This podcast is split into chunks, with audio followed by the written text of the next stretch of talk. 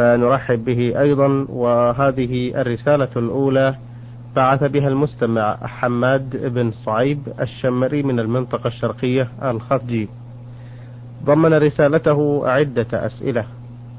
سؤاله الأول يقول: هل يصح للمرأة أن تنفق من مال زوجها بدون إذنه، مع العلم أنها أم أولاده ولها أتعاب معه والمال فوق حاجتهم؟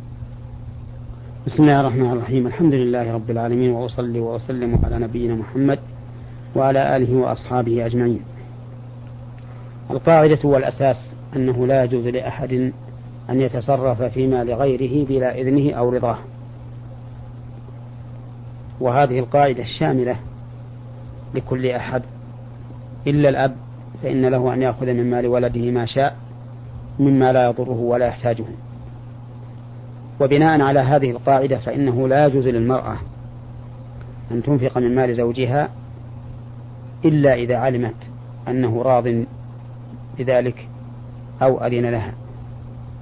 فأما إذا كان بخيلا شحيحا تعرف أنه لا يرضى فإنه لا يحل لها أن تنفق شيئا من ماله لأنه ماله.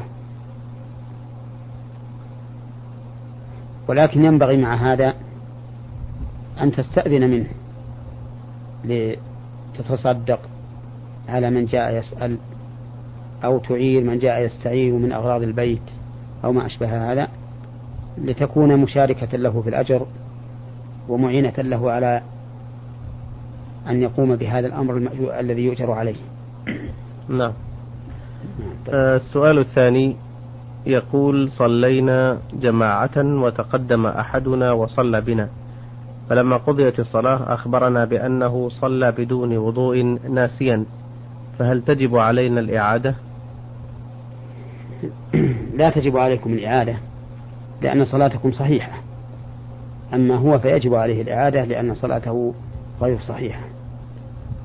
وهكذا لو علم في أثناء الصلاة أنه ليس على طهارة، أو ذكر في أثناء الصلاة أنه ليس على طهارة، فإنه ينصرف ويأمر أحدكم ليتم بكم الصلاة وتبنون على ما مضى من صلاتكم، وذلك لأنكم لم يكن في صلاتكم ما يفسدها، فقد دخلتم بإذن من الشارع واقتديتم بهذا الرجل بإذن من الشارع، وما ترتب على المأذون فإنه موافق للحق. وذهب بعض أهل العلم أن الإمام إذا علم أنه محدث في أثناء الصلاة فإنه تبطل صلاته وصلاة من خلفه، ولكن هذا القول ضعيف لأنه لا دليل على بطلان الصلاة من خلفه، وإذا لم يكن هناك دليل فإن صلاتهم قد دخلوا فيها بمقتضى دليل شرعي، فلا يمكن أن نبطلها إلا بدليل شرعي. نعم. آه السؤال الثالث يقول: نويت السفر ذات يوم فصليت العشاء مع المغرب جمع تقديم، ثم لم يشأ الله أن أسافر، فهل أعيد صلاة العشاء في وقتها؟ المسافر يجوز له الجمع، لكنه لا يجوز له أن يجمع إلا إذا خرج من بلده، أما ما دام في البلد فإنه لا يجوز له جمع لأنه لم يسبق عليه أنه مسافر حتى يخرج. وعلى هذا فيعتبر جمعك قبل أن تخرج من البلد يعتبر في غير محله خطأ، وعليك أن تعيد هذه الصلاة التي جمعتها قبل أن تخرج إلى السفر. نعم. إنما شرط رخصة الجمع هو مفارقة البلد. نعم. حتى حتى لو لم تكن بمسافة قصر المفارقة. نعم نعم. ما دام ينوي السفر بعيدا مسافة قصر أكثر. نعم. نعم. وكذلك القصر ما يقصر حتى يخرج من البلد. فإذا خرج من حدود البلد وهو قاصد سفرا يبيح له القصر جاز له الجمع وجاز له القصر. حتى في حال العودة، يعني لو حان وقت صلاة قبل وصوله إلى منزله أو إلى بلدته بمسافة قصيرة قد تقل عن مسافة القصر كثيرا، لكنه في نهاية سفره فله أيضا أحكام السفر. نعم نعم نعم. آه السؤال الثالث أو الرابع يقول: إذا كنت مسافرا فحان وقت صلاة الظهر قبل أن أصل، ونويت أن أجمع صلاة الظهر مع العصر، ثم وصلت بلدي قبل انتهاء وقت صلاة الظهر، فهل أصلي الظهر فور وصولي أم أنتظر صلاة العصر؟ نقول: إذا نوى المسافر جمع التأخير ولكنه وصل إلى بلده قبل أن يخرج وقت صلاة وقت قبل أن يخرج وقت الصلاة الأولى، نعم، فإنه قد انتهى السبب الموجب للجمع وهو السفر، وحينئذ فيجب عليه أن يصلي الصلاة الأولى في وقتها وينتظر حتى يأتي وقت الثانية ثم يصليها في وقتها. وكذلك يبطل وكذلك لا يجوز له القصر في هذه الحال. ففي المثال الذي في السؤال: إذا قدم إلى بلده قبل انتهاء وقت صلاة الظهر فإنه يجب عليه أن يصلي الظهر في وقتها أربعا، ثم ينتظر إلى أن يأتي وقت صلاة العصر فيصليها أربعا لزوال السبب المبيح. نعم. إذا كان الشخص مسافرا وربما يمر في سفره بأكثر من بلد ويقيم في بعضها يوم أو نصف يوم، في هذه الحالة هل يجوز له الجمع؟ إذا كان الإنسان في بلد وهو مسافر فإنه يجب عليه أن يصلي في المسجد مع المسلمين، وحينئذ سيتم الصلاة ولا يجمع. لكن لو فاتته الصلاة في هذه الحال فإنه يقصر. وكذلك لو كان يريد أن يواصل السفر قبل أن يأتي وقت الثانية فإنه لا. يجمعها إلى الأولى ويسافر. لكن هو في حكم المسافر لأنه لا ينوي الإقامة في هذه البلد. نعم، المسافر لا تسقط عنه صلاة الجماعة. نعم. ولهذا أوجب الله الجماعة في حال الخوف، والغالب أن الخوف يكون في السفر. نعم. فتجب الصلاة الجماعة على المسافر وعلى المقيم. إنما الجمع لا يجوز. الجمع يجوز للمسافر أيضا. لا، المقيم نصف يوم أو يوم حتى يجوز له أن يجمع. لو يجوز له أن يجمع. لا، لأن المسافر يجوز له أن يجمع، لكن الجمع في حقه أفضل إذا كان قد جد به السير، وعدم الجمع في حقه أفضل إذا كان نازلا، سواء كان نازلا في بلد أو نازلا في محطة أو نازلا في في برية حتى يبرد وما أشبه ذلك. نعم، لأن الغرض من الجمع أو من رخصة الجمع هو كما أعتقد هو كسب الوقت، يعني بالنسبة للسفر. نعم. الجاد في السير، وما دام أنه مقيم يوم أو نصف يوم فما هو الداعي إذا للجمع؟ نعم. الخلاصة الآن نعم أن المشروع في حق في حق المسافر القصر مطلقا، وأما الجمع فهو مشروع في حقه إن كان قد جد به السير. نعم. يعني ماشيا. وإن لم يكن قد جد به السير فإن الأفضل في حقه ألا يجمع، ولو جمع فإنه لا بأس به، لأن السبب لأن السفر من أسباب جواز الجمع وإن لم يجد به السير. نعم. هذا بالنسبة للحكم العام. أما من أقام في بلد من المسافرين ونيته أن يقيم ثم يرتحل بعد يوم أو يومين أو نحو ذلك فإنه يصلي مع الإمام في المساجد. نعم. وإذا صلى مع الإمام في المسجد فسيتم، لأن من صلى خلف من يتم وجب عليه الإتمام ولا يجمع. لكن لو فاتته الصلاة فإنه يقصر الصلاة لأنه في حكم المسافر. وكذلك لو كان يريد أن يمشي قبل أن يأتي وقت الثانية من هذا البلد فإنه يجمع أيضا، يجمع وقت الثاني يجمع الثانية إلى الأولى. نعم. بارك الله فيكم. سؤاله الأخير يقول: ماذا يجب على من لم يدفع زكاة الفطر لعدم معرفته للمستحقين حتى انتهى شهر رمضان ولم يخرجها؟ زكاة الفطر لا لا تجب إلا إذا انتهى شهر رمضان، لأن وقت وجوب زكاة الفطر هو غروب ليلة العيد، ليلة غروب الشمس ليلة عيد الفطر، هذا وقت الوجوب.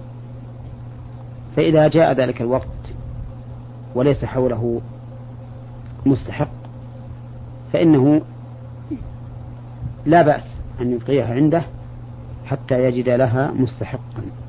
حتى لو بعد العيد ولا ولو بعد العيد، لكن لا ينبغي للإنسان أن يهمل هذا الإهمال، بل ينبغي له أن يحتاط من الأصل.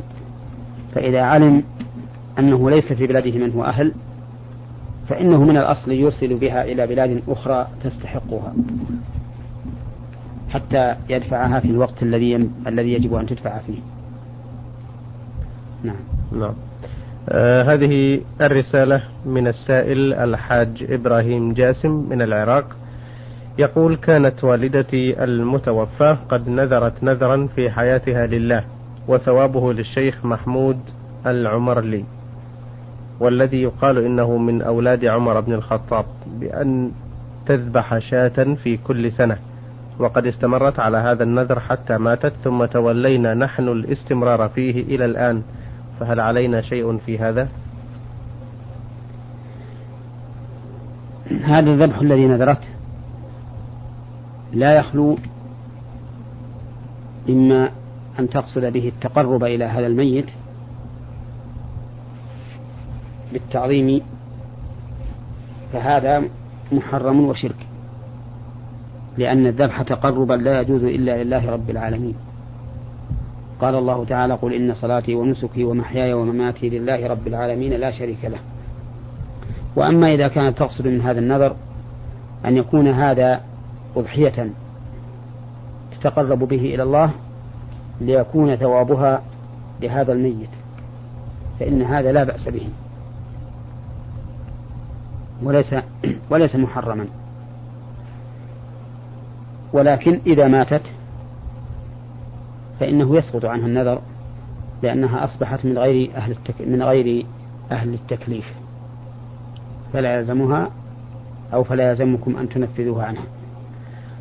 لكن هل يجوز التقرب لأجنبي لا أعرفه ولا يعرفني؟ يعني هل يجوز أن تهدي يعني شيئا من القربات أو أهدي ثوابا؟ نعم, نعم. يجوز أن تهدي ثوابا لشخص لا تعرفه إذا كنت تعلم أنه مسلم. نعم. أما إذا كان كافرا فلا يجوز. آه هذا السائل ابن مسعود من جمهورية مصر العربية مدينة السلوم، بعث بسؤالين. السؤال الأول يقول فيه: سمعت من خلال برنامجكم فتوى فهمت منها تحريم ذبيحة تارك الصلاة، ونظرا لأن هذا الأمر له أهميته الكبرى في حياة المسلمين، فنأمل التكرم بإلقاء الضوء على هذا الأمر مع رجاء بيان الأدلة والبراهين.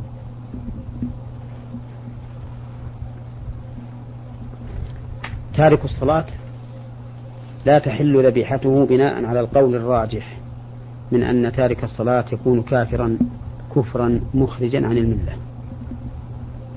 ونظرا لأهمية هذه المسألة فإننا نذكر ما تيسر من أدلتها. فمن أدلة كفر تارك الصلاة قوله تعالى عن المشركين: فإن تابوا وأقاموا الصلاة وآتوا الزكاة فإخوانكم في الدين. فعلق الله تعالى ثبوت الأخوة في الدين على أمور ثلاثة: التوبة من الشرك، وإقامة الصلاة، وإيتاء الزكاة. فإذا تخلف أحد هذه الأوصاف لم يكونوا إخوة لنا في الدين. ومن المعلوم أن الأخوة في الدين لا تنتفي بمجرد المعصية حتى ولو كانت من أكبر الكبائر، فقتل المؤمن عمدا من أكبر كبائر الذنوب، ومع ذلك لا يخرج من الدين ولا تنتفي به الأخوة. يقول الله تعالى في آية القصاص: فمن عفي له من أخيه شيء فجعل الله تعالى, تعالى القاتل أخا للمقتول. ويقول تعالى في آية قتال المؤمنين: وإن طائفتان من المؤمنين اقتتلوا فأصلحوا بينهما إلى قوله: إنما المؤمنون, إنما المؤمنون إخوة فأصلحوا بين أخويكم. فلم تنتفي الأخوة الإيمانية بقتال المؤمنين، مع أن قتال المؤمنين كفر كما ثبت به الحديث الصحيح عن النبي صلى الله عليه وسلم في قوله: سباب المؤمن أو المسلم فسوق وقتاله كفر. هذا واحد. الدليل الثاني قوله تعالى: فخلف من بعدهم خلف أضاعوا الصلاة واتبعوا الشهوات فسوف يلقون غيا إلا من تاب وآمن وعمل صالحا. فإن قوله إلا من تاب وآمن دليل على أنه حين إضاعة الصلاة ليس بمؤمن.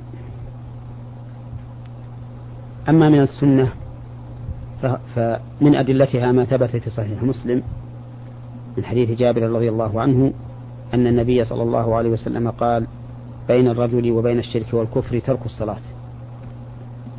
وفي السنن من حديث بريدة بن حصيب رضي الله عنه أن النبي صلى الله عليه وسلم قال: العهد الذي بيننا وبينهم الصلاة فمن تركها فقد كفر. فجعل النبي عليه الصلاة والسلام العهد فاصلا بيننا وبين الكفر، وقال من تركها فقد كفر، يعني وخرج من ربقة الإيمان. وكذلك في حديث جابر قال: بين الرجل وبين الشرك والكفر ترك الصلاة، فجعل ترك الصلاة هو الحائل بين الإيمان والكفر.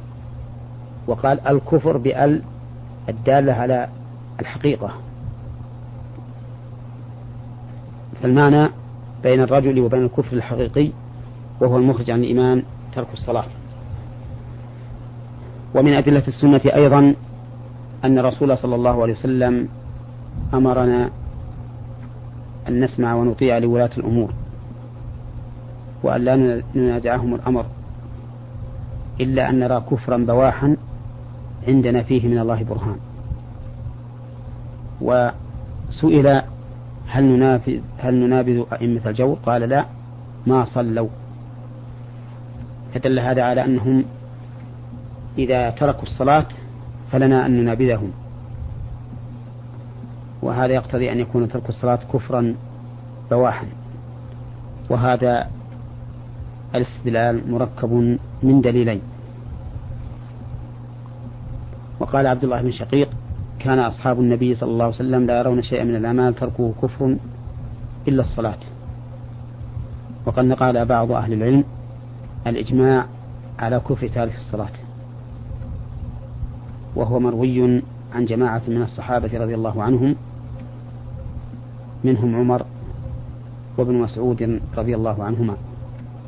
قال عمر رضي الله عنه: لا حظ في الإسلام لمن ترك الصلاة. وحظ نكرة في سياق النفي فيعم القليل والكثير، أي لا حظ لا قليلا ولا كثيرا لمن ترك الصلاة في الإسلام. فهذه الأدلة تدل على أن تارك الصلاة كافر كفرا مخرجا عن الملة. وفيها أدلة أخرى لا يتسع المقام لذكرها.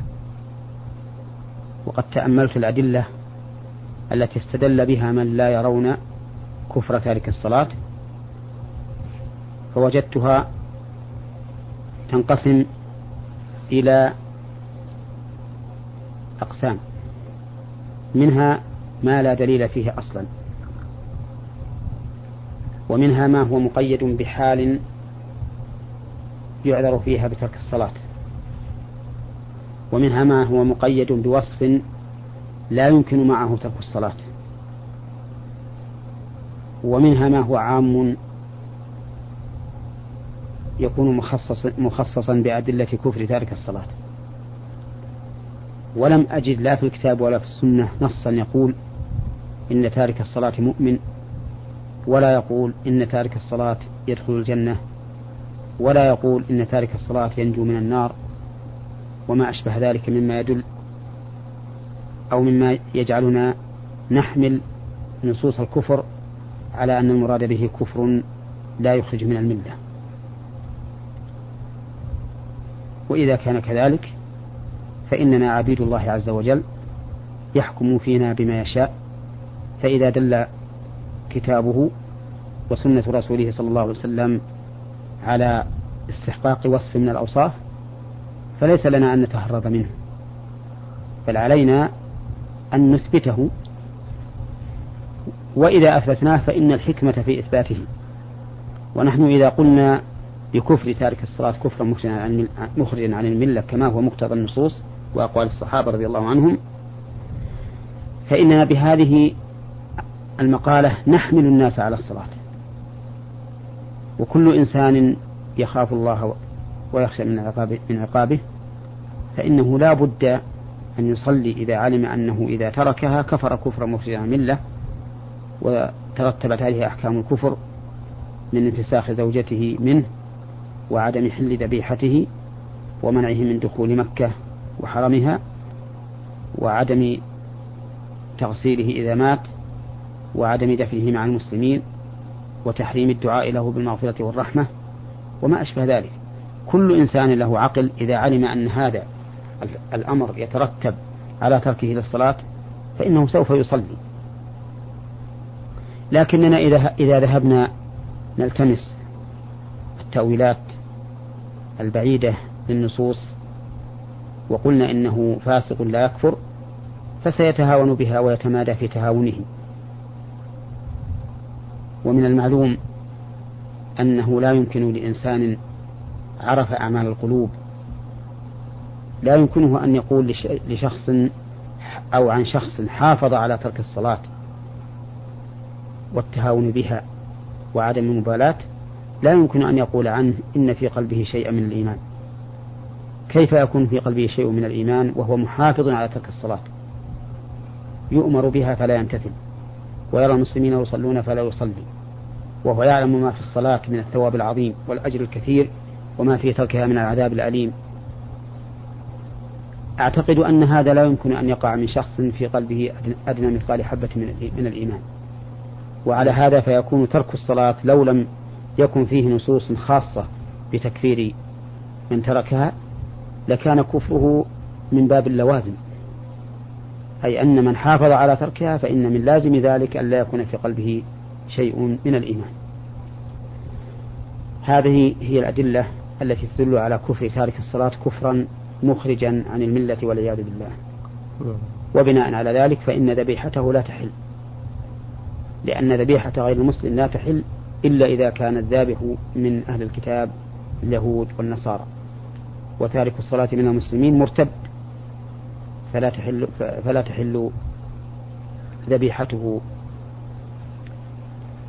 هذا هو خلاصة كلامي في هذه المسألة العظيمة المهمة التي يجب علينا جميعا أن نتعاون فيها على البر والتقوى، وأن نلزم هؤلاء الذين تهاونوا بهذا الركن العظيم من أركان الإسلام بأن يقوموا به مخلصين لله متبعين لرسوله صلى الله عليه وسلم. بقي أن يقال، قد يقول قائل ذكرت في آية براءة فإن تابوا وأقاموا الصلاة وآتوا الزكاة فإخوانكم في الدين أنه إذا تخلف أحد الأوصاف الثلاثة لم يكن أخلنا في الدين، وهذا يستلزم أن يكون كافرا، لأن الأخوة في الدين لا تنتفي إلا بالكفر. إذن فتارك الزكاة هل يكون كافرا؟ والجواب على ذلك أن يقال يرى بعض العلماء أن مانع الزكاة بخلا يكون كافرا كفرا مخرجا عن الملة، وهو رواية عن الإمام أحمد رحمه الله. ولكن مع ذلك القول الراجح أنه لا يكفر، ووجهه أن الرسول عليه الصلاة والسلام أخبر كما في صحيح مسلم من حديث أبي هريرة أن من منع زكاة ماله عذب عليه بما ذكر في الحديث، قال ثم يرى سبيله إما إلى الجنة وإما إلى النار. وهذا الحديث يدل على أن من منع الزكاة بخلا لا يكون كافرا، لأن الكافر لا يمكن أن يرى سبيلا له إلى الجنة. وهذا الحديث يخصص مفهوم الآية الكريمة التي في سورة براءة. نعم نعم جزاكم الله خيرا. بالنسبة للذي يذبح ويبيع اللحم وهو تارك للصلاة أو قد نجهل سلوكه أو بالنسبة للصلاة محافظته عليها من عدمها لا ندري عنه، لكن لسنا أيضا ملزمين بالبحث أو السؤال عنه أهو يصلي أم لا؟ إذا كان هذا الذابح يتسمى بالإسلام ومنتسب ومنتسبا للإسلام فليس لنا أن نبحث عن حاله، لأن الأصل أن المؤمن على الظاهر حتى يتبين لنا. لكن بالنسبة له هو لا يحل له أن يبيع هذه الذبيحة وهو لا يصلي على أحد من المسلمين، لأن لا. هذا من أكبر الغش والعياذ بالله، لا. لأنه يبيع عليهم ميتة، إذ أن ذبيحة من لا يصلي ميتة، وحينئذ فيحرم عليه أن يبيعها في أسواق المسلمين ليأكلوها، وهو أيضا لا يأكلها له ولا أهله لأنها محرمة، حيث إن الذابح ليس أهلا للذبح. نعم.